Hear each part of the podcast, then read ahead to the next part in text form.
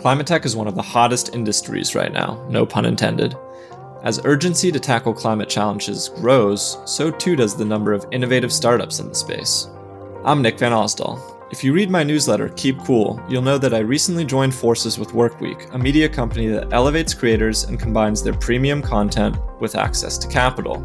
To celebrate this partnership, that's the exact strategy that I want to bring to this mini series, which will also be the first episodes of my new podcast, The Keep Cool Show.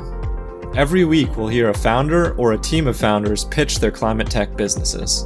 In the process, myself and an investor co host will dig into what drives them, what they hope the impact for the climate from their business to be, and how they set themselves apart from competitors in the space. What's at stake?